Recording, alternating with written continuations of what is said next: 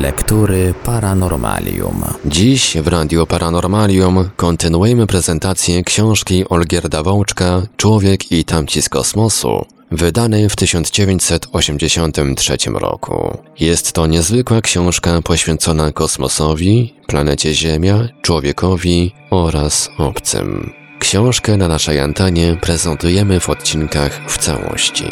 Zapraszamy do słuchania.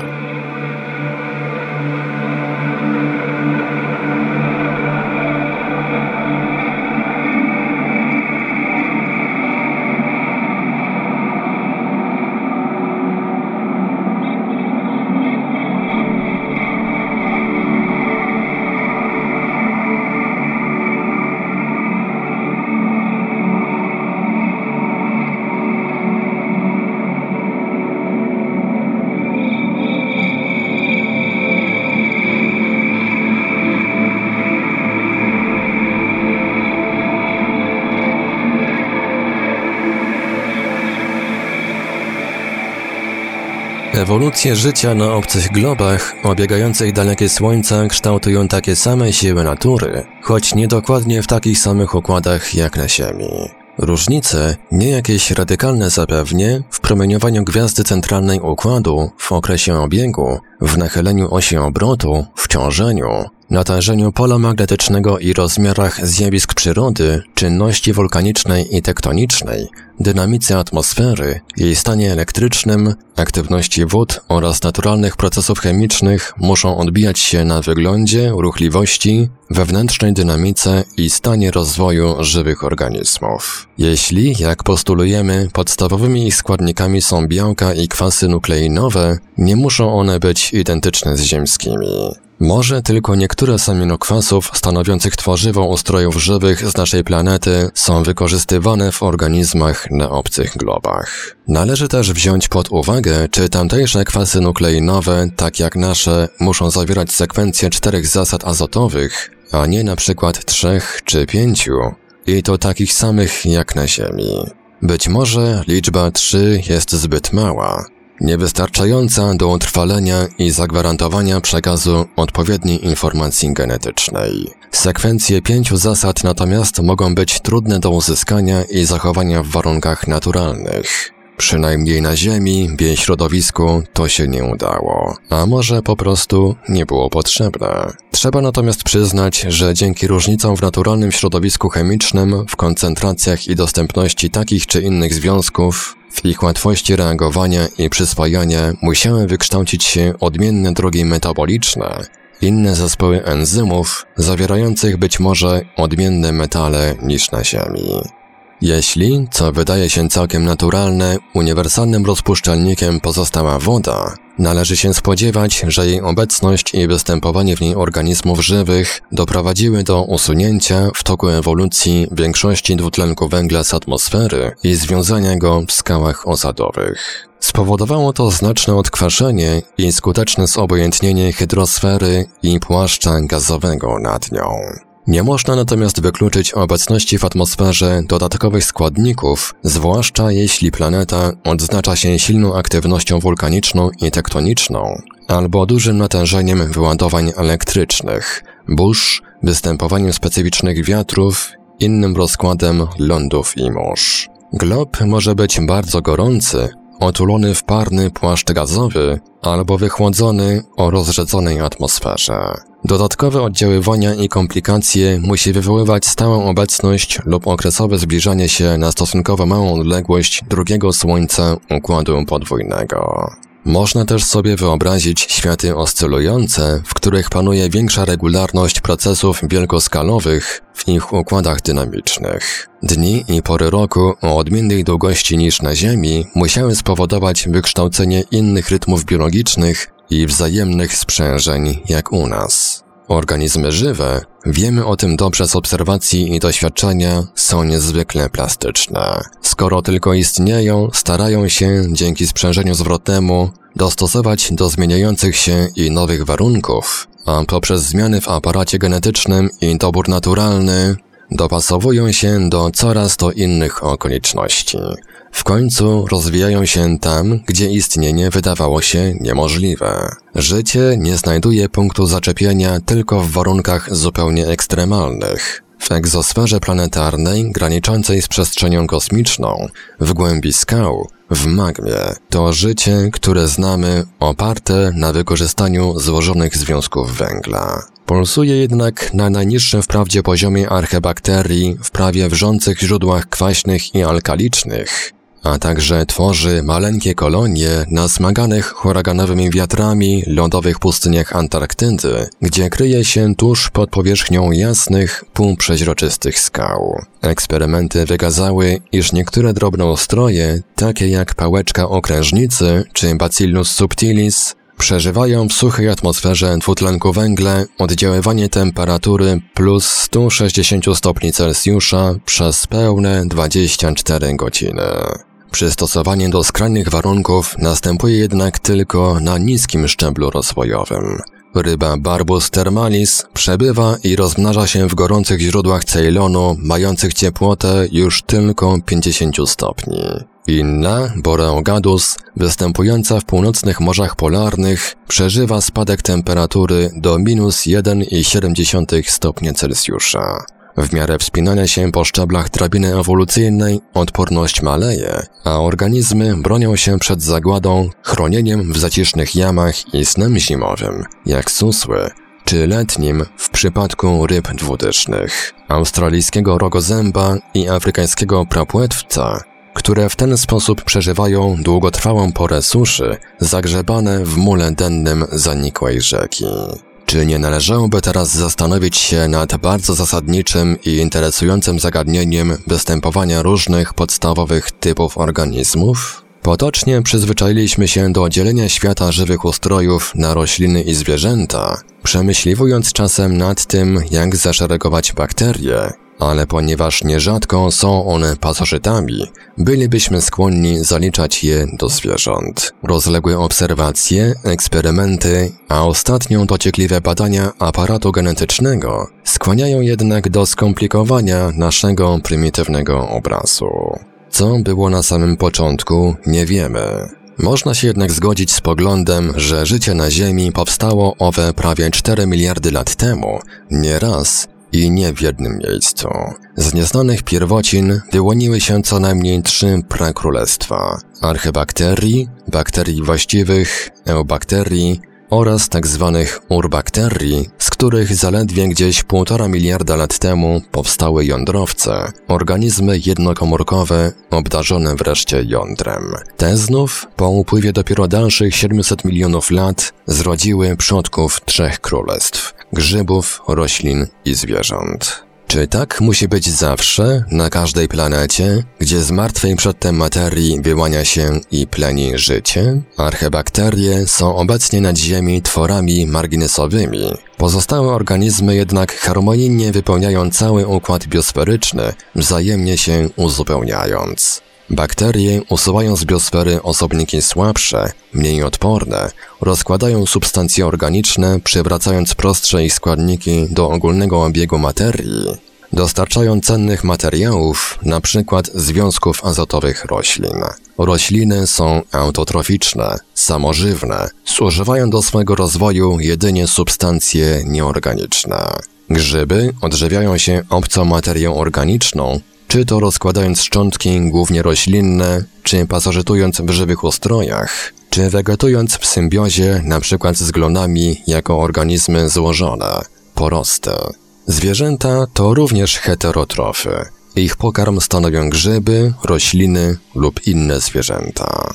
Na obcych planetach ewolucja mogła przebiegać odmiennymi szlakami niż na Ziemi. Musiała jednak wieść do powstawania wpierw prostych organizmów jednokomórkowych, wzbogacając się stopniowo w podstawowe funkcje, a potem do ustrojów złożonych z większych ilości komórek. Nie wyobrażam sobie, by rozwój ten nie doprowadzał tam do pojawiania się najróżnorodniejszych osobników samu i cudzożywnych, szczelnie wypełniających wszelkie dostępne miejsca, najróżnorodniejsze ich rodzaje, nazywane przez biologów niszami ekologicznymi. Tak więc wydaje się logiczne postulowanie występowania na obcych światach odpowiedników, nie kopii, bakterii, roślin, grzybów, zwierząt, niekoniecznie jednak wszystkich bez wyjątku królestw. Schemat ten może być dla jednych planet zbyt bogaty, dla innych za ubogi, lecz nie sposób tak na odległość bez rozpoznania faktów wyrokować. Dlaczego jednak upieramy się przy życiu opartym o związki węgla, wykorzystującym przede wszystkim białka i kwasy nukleinowe? Różni twórcy prozy fantastyczno-naukowej powoływali do istnienia organizmy zdolne do życia, przykład w bardzo wysokich temperaturach, które zamiast połączeń węgla preferowały substancje o szkielecie z atomów krzemu. Pierwiastek ten występuje we wszechświecie dość pospolicie, ale jest go kilkakrotnie mniej niż węgla. Spójrzmy na ciemne ciała naszego układu. Planety, ich księżyce, asteroidy, zbadajmy obłoki materii gazowo-pyłowej znajdujące się między nimi. Wszędzie krzem występuje sprzężony z tlenem, a wiązanie to jest nader mocne i wymaga znacznej energii do jego rozerwania. O ile słabsze są połączenia atomów węgla z wodorem, tlenem, azotem, siarką, że wymienię te najważniejsze. A jednocześnie węgiel tworzy liczne i złożone struktury łańcuchowe i pierścieniowe, w skład których wchodzić mogą rozmaite pierwiastki. Stąd bogactwo związków tego kluczowego pierwiastka w przyrodzie. Połączenia węgla łatwo też na ogół wchodzą w reakcje, co tak ważne w organizmach żywych. Krzem jest chemicznie bezwładny. Jego związek z węglem, karborund, otrzymuje się dopiero w piecu łukowym przy ogromnym nakładzie energii. Pospolita substancja, krzemionka, czyli dwutlenek krzemu, znany w postaci zanieczyszczonej jako piasek, a czystej jako kwarc, topi się bez rozkładu dopiero w temperaturze 1700 stopni Celsjusza. Ubóstwo połączeń krzemu w porównaniu z węglowymi jest uderzające. Próżno szukać złożonych układów analogicznych do kwasów nukleinowych, układów zdolnych do przenoszenia przepisu na życie celem formowania następnych pokoleń. Tak więc organizmy krzemowe wypada włożyć między bajki. A pierwiastek ten tworzy przecież więcej połączeń niż inne, poza oczywiście węglem.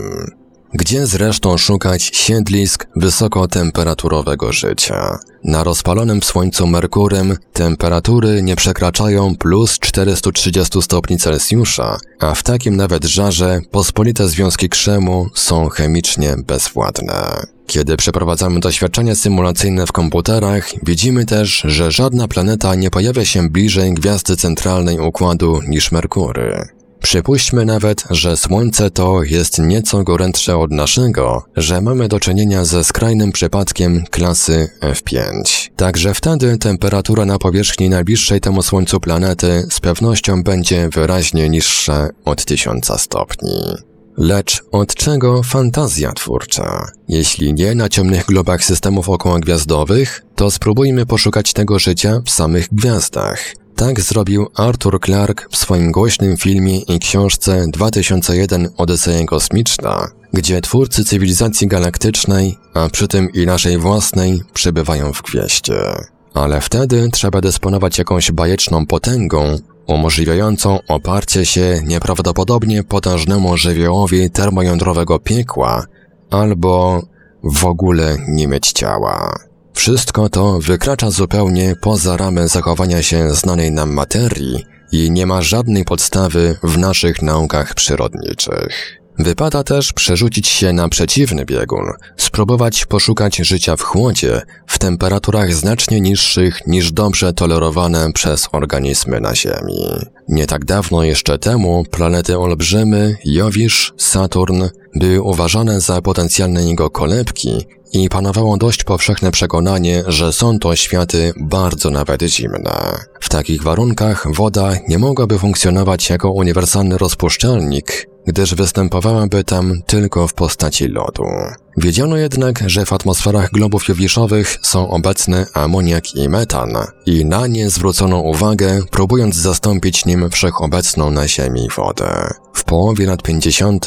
wybitny biolog brytyjski John Burdon Sanderson Haldane zastanawiał się nad możliwością rozwoju życia wykorzystującego nie nasz uniwersalny rozpuszczalnik, lecz ciekły amoniak, a potem myśl tę podjął Axel Firsow. Okazało się, że występuje równoległość wielu cech obu substancji.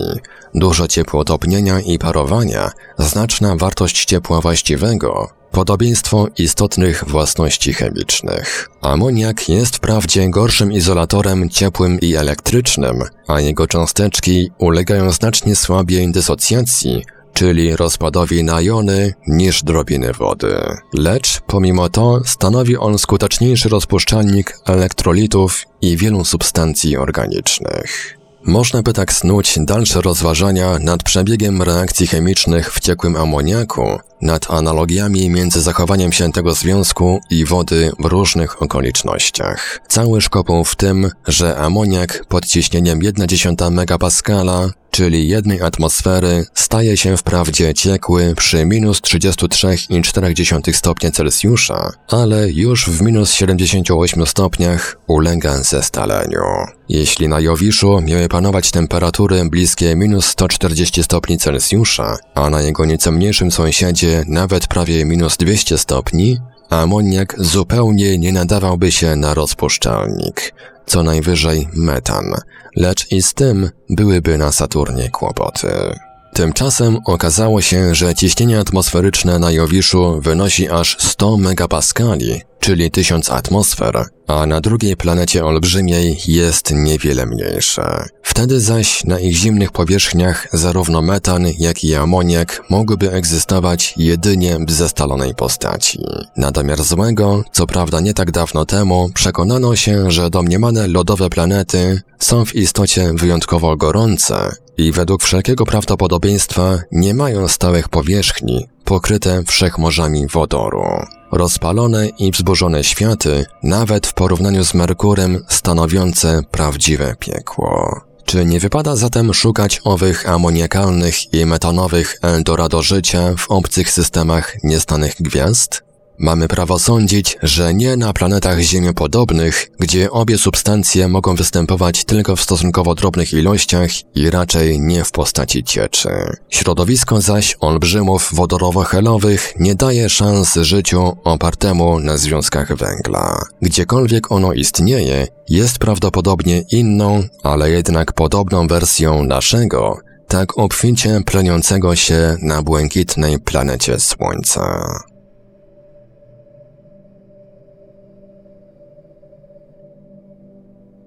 Kosmiczni bracia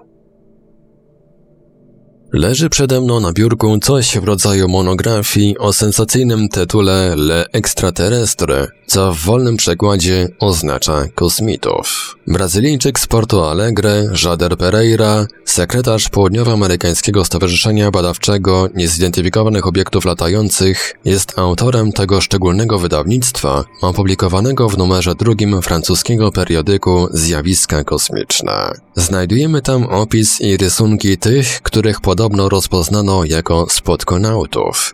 Mali i duzi, niektórzy o wysokości zaledwie 70 cm, inni 5-metrowi olbrzymi, wszyscy mają postać ludzką. Jest coś w nas, co pobudza do dopatrywania się podobieństwa innych istot do człowieka. Nawet bogowie Babilończyków, Hindusów, Greków, Rzymian, Azteków, Majów mieli nasze ciała. Ten antropomorfizm każe dostrzegać w kosmitach istoty przypominające nas wiernie, niekiedy tylko dla odróżnienia, a może w podświadomym odruchu poczucia obcości, występują pewne deformacje w postaci zaostrzenia rysów, powiększenia czaszki, nadania twarzy diabolicznego wyglądu, pojawienia się pojedynczego oka tuż pod środkową częścią ciała. Nader rzadkie są zupełnie obce formy ciała spodkonautów, pozbawione na przykład kończyn, na pół przeźroczyste lub świetliste, czasem podobne do dzwonów, do cylindrycznych robotów, do czarnych, bezgłowych nietoperzy. Szczególnym źródłem naszych wyobrażeń o kosmitach są nieprzeliczone powieści i opowiadania fantastyczno-naukowe. Caritas, pisze Robert Heinlein w swoim astronaucie Jonesie, zdawała się ofiarować wszystko, co obiecywała jej nazwa. Dni były wprost balsamiczne, noce cudownie łagodne i piękniejsze i bardziej czarowne niż gdziekolwiek w okładzie drogi mlecznej. Gwieździe planety, gwieździe, którą nazwano po prostu Słońcem, towarzyszyła niezwykle wielka liczba komet. Olbrzym o długim warkoczu rozciągał się od zenitu aż po zachodni horyzont. Drugi, który nie był wprawdzie równie wspaniały, niemniej jednak tak ogromny, że gdyby się ukazał nad Ziemią, zostałby uznany za zwiastun końca świata, zbliżał się od północy, podczas gdy dwa inne lodowatym ogniem zdobiły południowe niebo. Łącznie z kometami występował z konieczności nadmiar meteorów. Co wieczór pojawiały się deszcze gwiazd spadających. Każdy dzień kończył się tak jak dzień Unii Słonecznej, ogromnym fajerwerkiem. Nie stwierdzono na razie żadnych niebezpiecznych zwierząt. Niektórzy osiedleńcy donosili, że dostrzegli stworzenia podobne do centaurów wielkości szetlandzkich pony, lecz sprawiały one wrażenie bojaźliwych, gdyż uciekały żywiołowo, kiedy czuły, że zostały zauważone. Główną formę życia stanowiły jednak torbacze o różnej wielkości i postaci. Nie było widać żadnych ptaków, ale za to pokazywały się zupełnie dotychczas nieznane, latające formy życia. Organizmy podobne do medus o średnicy 1,20 m do 1,5 metra, obdarzone nisko zawieszonymi nićmi i przypominające ożywione balony. Sprawiały wrażenie, że nad swymi napęczniałymi pęcherzami mają umiejętność kontroli przy użyciu mięśni, gdyż mogły wznosić się i opadać i potrafiły, nawet bez widocznej przyczyny, wykorzystując najsłabszy, przeciwny podmuch, wznosić się z powierzchni gruntu. Przy silniejszych prądach powietrznych opuszczały się na wierzchołki drzew lub żeglowały swobodnie, niesione przez wiatry. Koniec cytatu. Właśnie owe rzekomo bojaźliwe centaury były istotami rozumnymi planety Caritas, a cała przyroda była im powolna, została przez nich zupełnie im podporządkowana. Cytat. Nie możemy to pozostać. Wiecie to dobrze sami.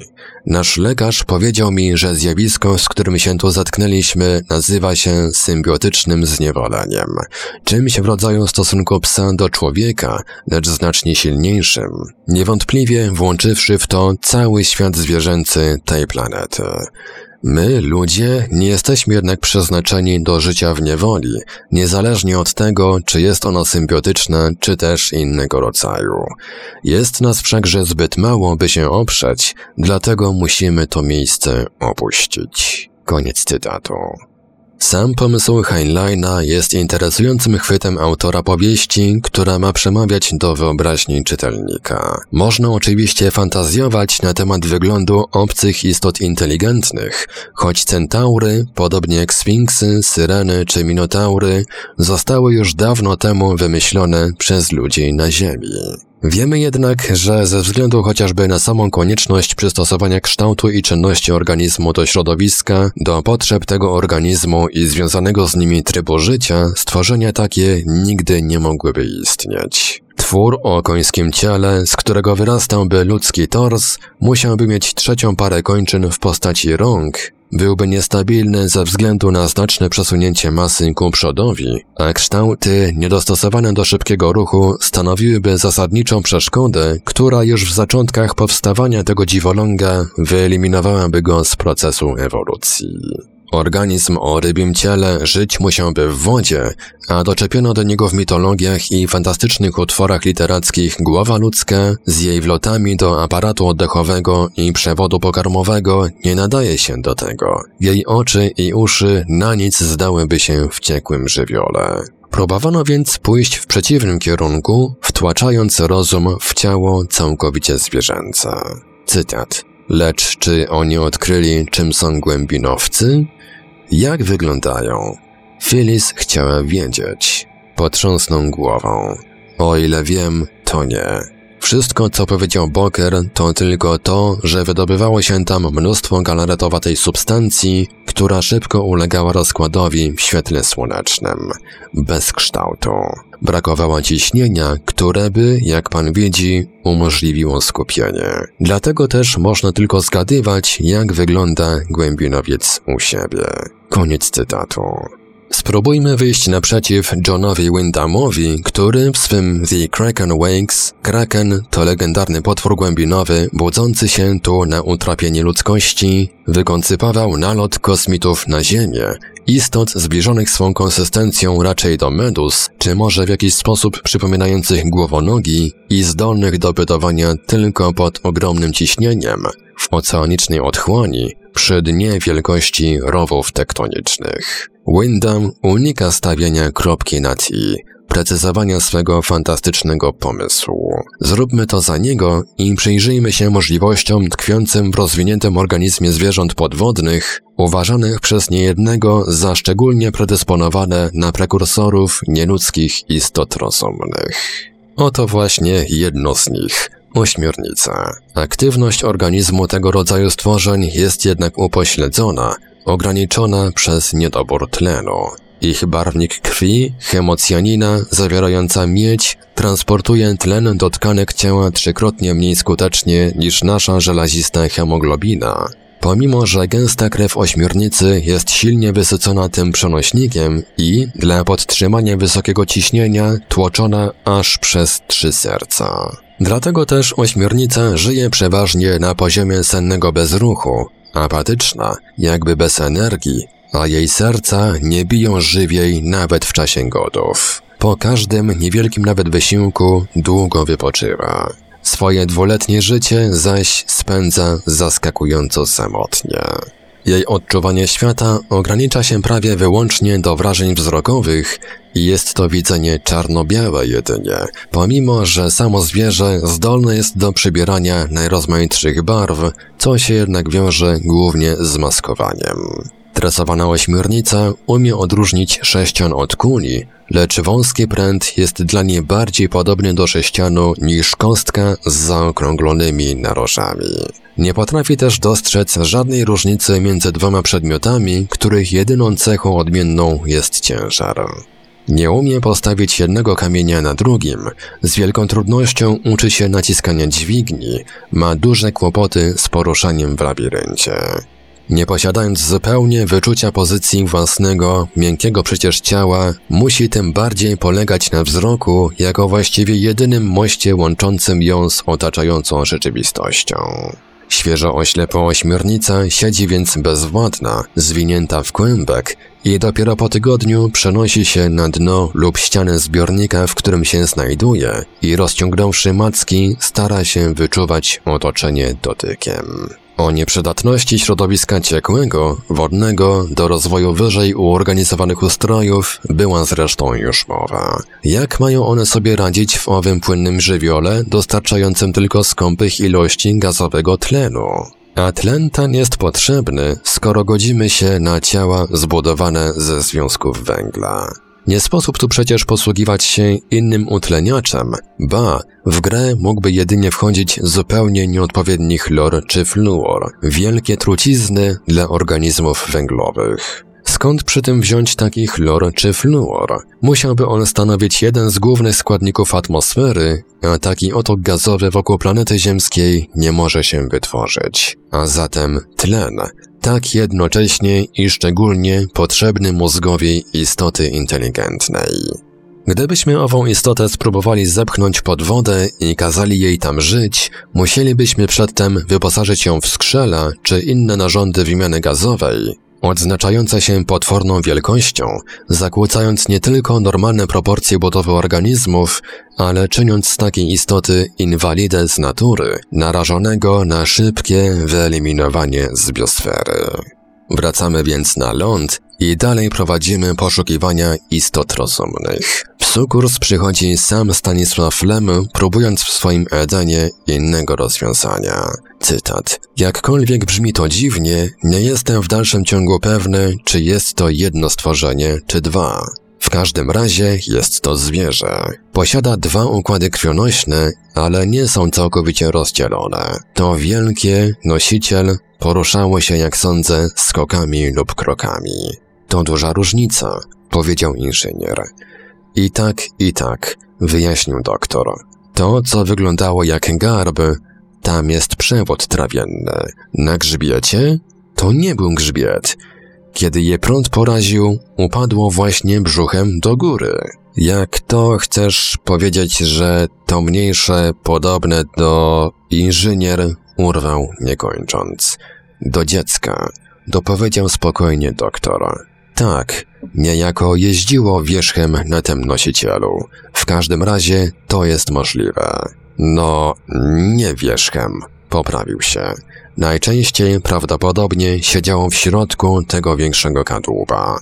On ma tam takie torbiaste gniazdo. Jedyna rzecz, do której mogę to porównać, to kangurza torba, ale podobieństwo jest bardzo małe i niefunkcjonalne. I przypuszczasz, że to stworzenie inteligentne? No chyba, powiedział fizyk. Na pewno musiało być inteligentne, skoro potrafiło otworzyć drzwi, zamknąć je za sobą, nie mówiąc już nawet o puszczeniu w ruch maszyn, powiedział doktor, który jakoś nie zdradzał ochoty wyjścia na powierzchnię. Sęk tylko w tym, że ono nie ma systemu nerwowego w naszym rozumieniu. Jak to? Skoczył do niego cybernetyk. Głowa doktora uniosła brwi. Cóż robić? Tak jest. Są tam organy, których przeznaczenia ani się domyślam. Jest rdzeń, ale w czaszce, w tej małej czaszce, nie ma mózgu. To znaczy, jest tam coś, ale każdy anatom nazwałby mnie niełukiem, gdybym usiłował wmówić w niego, że to mózg. Jakieś gruczoły, ale jakby chłonne, a między płucami znów, bo ono ma troje płuc, odnalazłem coś najdziwniejszego w świecie. Coś, co mi się bardzo nie podobało. Koniec cytatu. Lemowskie symbionty to pomysł fantastyczny, ale nie pozbawiony logiki. Nie znając dróg rozwojowych życia, nie sposób takiej koncepcji tak z miejsca zaprzeczyć. Formy z Edenu odznaczają się jednak zbyt małą sprawnością fizyczną, brakiem zręcznych, precyzyjnych organów wykonawczych, jakimi u człowieka stały się ręce z ich dłońmi i palcami. Poza tym taka złożoność ustroju to dodatkowe utrudnienie.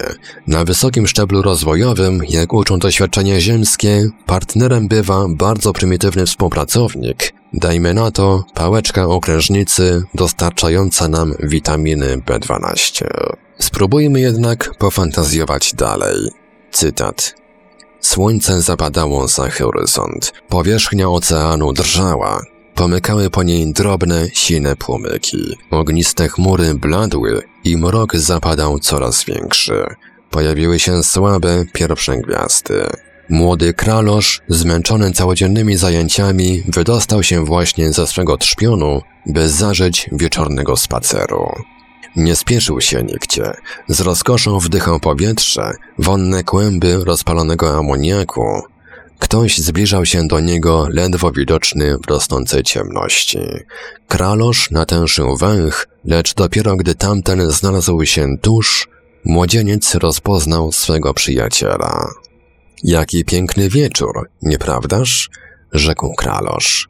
Przyjaciel przestąpił z obojni na obojnie, wychylił się do połowy z ognia i rzekł.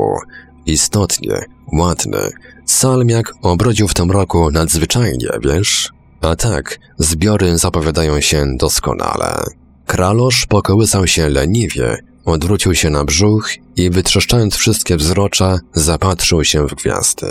Wiesz, mój drogi, rzekł po chwili, ilekroć patrzę w nocne niebo, jak teraz, nie mogę się oprzeć przekonaniu, że tam daleko, daleko są inne światy, podobne do naszego, tak samo zamieszkane przez istoty rozumne. Kto tu mówi o rozumie?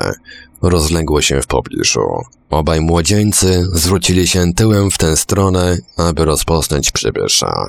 Zobaczyli sękatą, lecz krzepką jeszcze postać Flementa. Sędziwy uczony zbliżył się do nich majestatycznymi ruchami, a przyszłe potomstwo, podobne do kiści gron winnych, zbierało już i wypuszczało pierwsze kiełki na jego rozłożystych barkach. Koniec cytatu.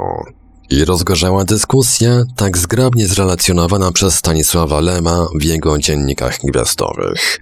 Warto rzucić okiem na jeszcze jeden jej fragment, nader pouczający. Dotyczy przecież wyglądu, wyposażenia obcych organizmów, a nawet ich kłopotów matrymonialnych. Cytat. Nogi. Rzeczywiście. Jak gdybym jeszcze 25 płomieni temu nie udowodnił matematycznie, że istota dwunożna, ledwo by się postawił, natychmiast wywróciłaby się jak długa. Sporządziłem nawet odpowiedni model i wykres, ale cóż wy, leniuchy, możecie o tym wiedzieć? Jak wyglądają istoty rozumne z innych światów? Nie odpowiem wprost, sam się zastanów. Naucz się myśleć. Najpierw muszą mieć organy do przyswajania amoniaku, nieprawdaż? Jaki narząd uczyni to lepiej od skrzypion? Czy nie muszą się poruszać w środowisku w miarę opornym, w miarę ciepłym, jak nasze? Muszą, co? A widzisz, jakże czynić to inaczej niż obojniami? Podobnie będą się też kształtować narządy zmysłowe, wzrocze, łuspiny i kutrwie.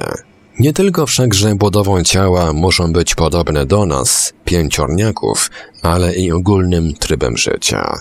Wiadomo przecież, że pięciornia jest podstawową komórką naszego życia rodzinnego. Spróbuj w fantazji wymyślić coś innego, wytężaj wyobraźnię jak chcesz, a ręczę ci, że poniesiesz klęskę. Tak, bo żeby założyć rodzinę, żeby dać życie potomstwu, muszą połączyć się dada, gagu, mama, fafa i haha. Na nic wspólne sympatie, na nic plany i marzenia, jeśli zabraknie przedstawiciela choć jednej z tych pięciu płci. Sytuację taką, niestety, zdarzającą się czasem w życiu, nazywamy dramatem czwórni, czyli nieszczęśliwą miłością. Koniec cytatu. Możemy pominąć sprawę ogniowego globu z atmosferą amoniakalną. Wiemy, że planety ziemiopodobne, najprawdopodobniej jedyne siedliska życia i istot rozumnych we wszechświecie, mają zupełnie inne środowisko naturalne, ale potraktował rzecz tylko jako pretekst do przeprowadzenia prowokującej dyskusji. Korzystając jednak z okazji, zatrzymajmy się na chwilę przy sprawie płci. Na Ziemi występuje dwupłciowość, która rozwinęła się już na najniższych szczeblach drabiny ewolucyjnej, stanowiąc znakomite rozwiązanie problemu konieczności wymiany elementów materii dla zwiększenia szans przetrwania i umożliwienia ewolucji. Ani w roślinach, ani w zwierzętach nie ma większej liczby płci niż dwie. Natura jest wprawdzie rozrzutna, działa z zapasem i w obfitości, dzięki czemu możliwy jest wszechstronny rozwój i doskonalenie, ale jednocześnie cechuje się oszczędnością.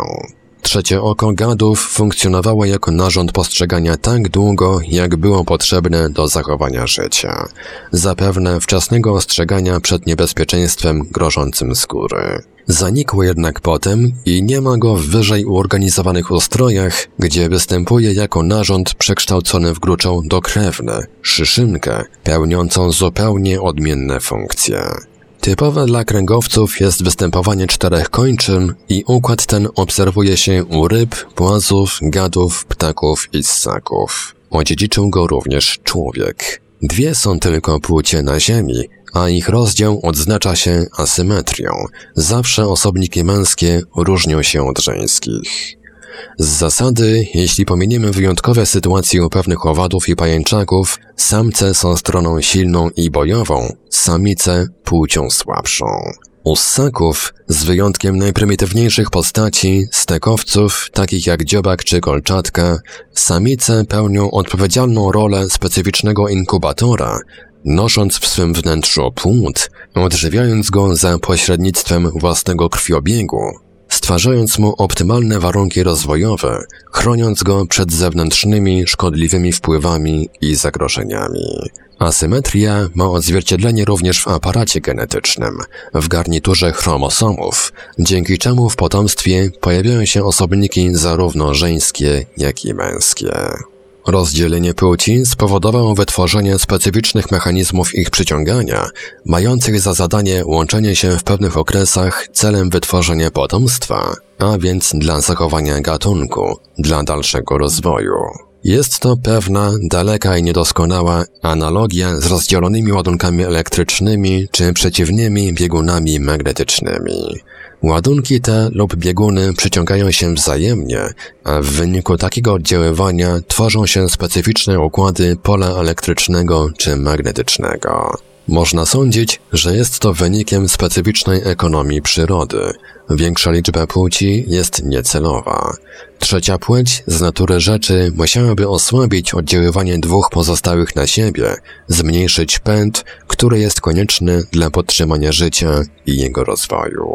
Biorąc dodatkowo pod uwagę całokształt ewolucji życia na Ziemi w całej jego skali przestrzennej, w morzach, na lądach i w powietrzu, na wszystkich szerokościach geograficznych oraz czasowej, w ciągu 4 miliardów lat, w niezwykle różnorodnych i zmieniających się środowiskach, można spodziewać się, że dwupłciowość jest cechą fundamentalną żywej materii, najlepszym rozwiązaniem, które powinno powtórzyć się wszędzie tam, gdzie we wszechświecie powstało i rozwinęło się życie.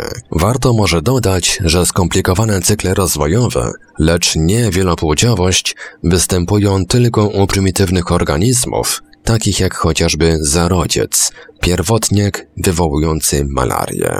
Powróćmy jednak do kosmitów, których najprzeróżniejsze kształty i obyczaje odzwierciedlają się w naszych wspomnieniach z lektur, z filmów. Czasem są tak groteskowi jak owo towarzystwo z galaktycznej gospody w wojnach gwiezdnych, czasem koszmarni jak w obcym, ósmym pasażerze Nostromo. Ten ostatni film pozostawił wszakże szczególne wspomnienia. Istota, która się tam wykluła z wnętrza astronauty zaatakowanego przez embriona z dziwacznej planety o zastalonej ziemiopodobnej skorupie, otulonej jednak wodorową atmosferą, była czymś, kimś szczególnym, wyzwaniem rzuconym utartym pojęciom o wyglądzie stworzeń rozumnych, naszym poglądom i oczekiwaniom.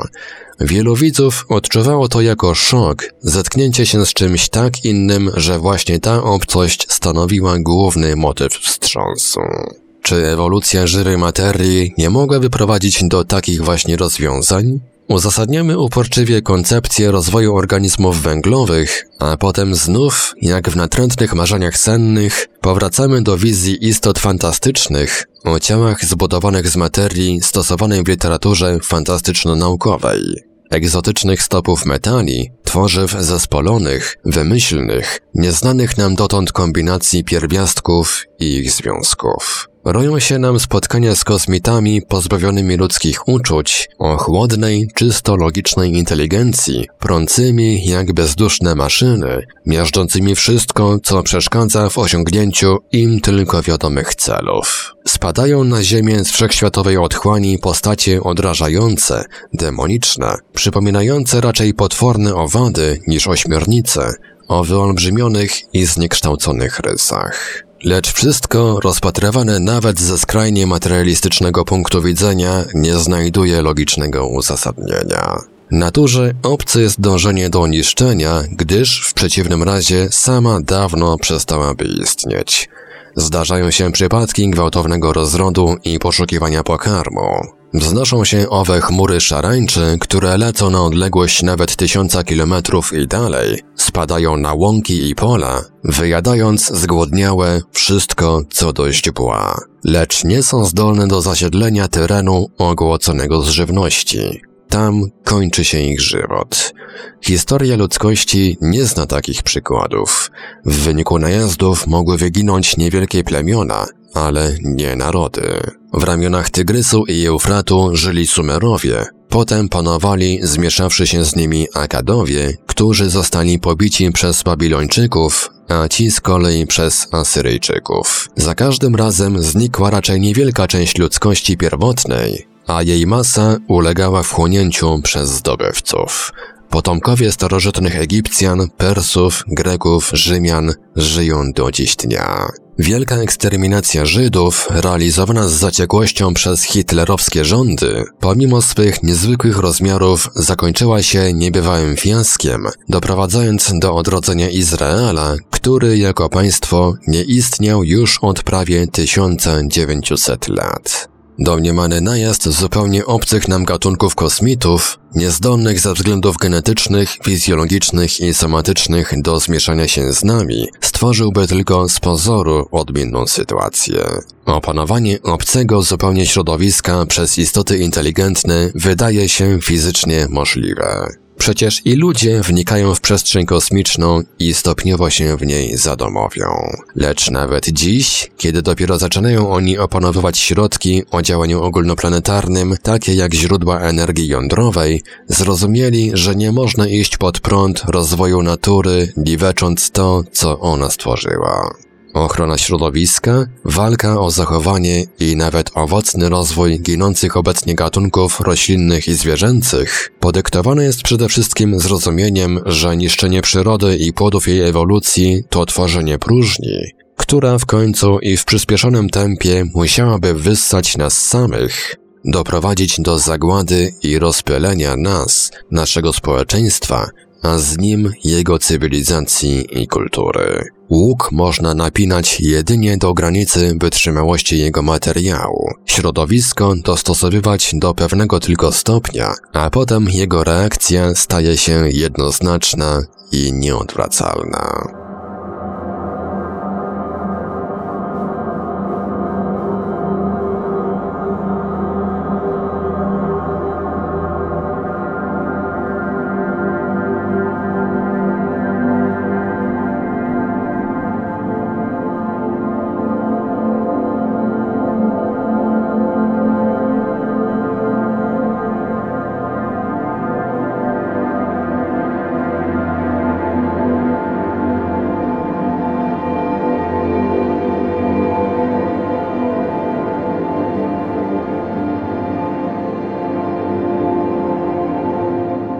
W Radio Paranormalium zaprezentowaliśmy fragment książki Olgierda Wołczka Człowiek i tamci z kosmosu, wydanej w roku 1983. Dalszy ciąg w kolejnym odcinku Lektur Paranormalium. Archiwalne odcinki Lektur Paranormalium znajdziesz do pobrania w archiwum naszego radia na stronie www.paranormalium.pl.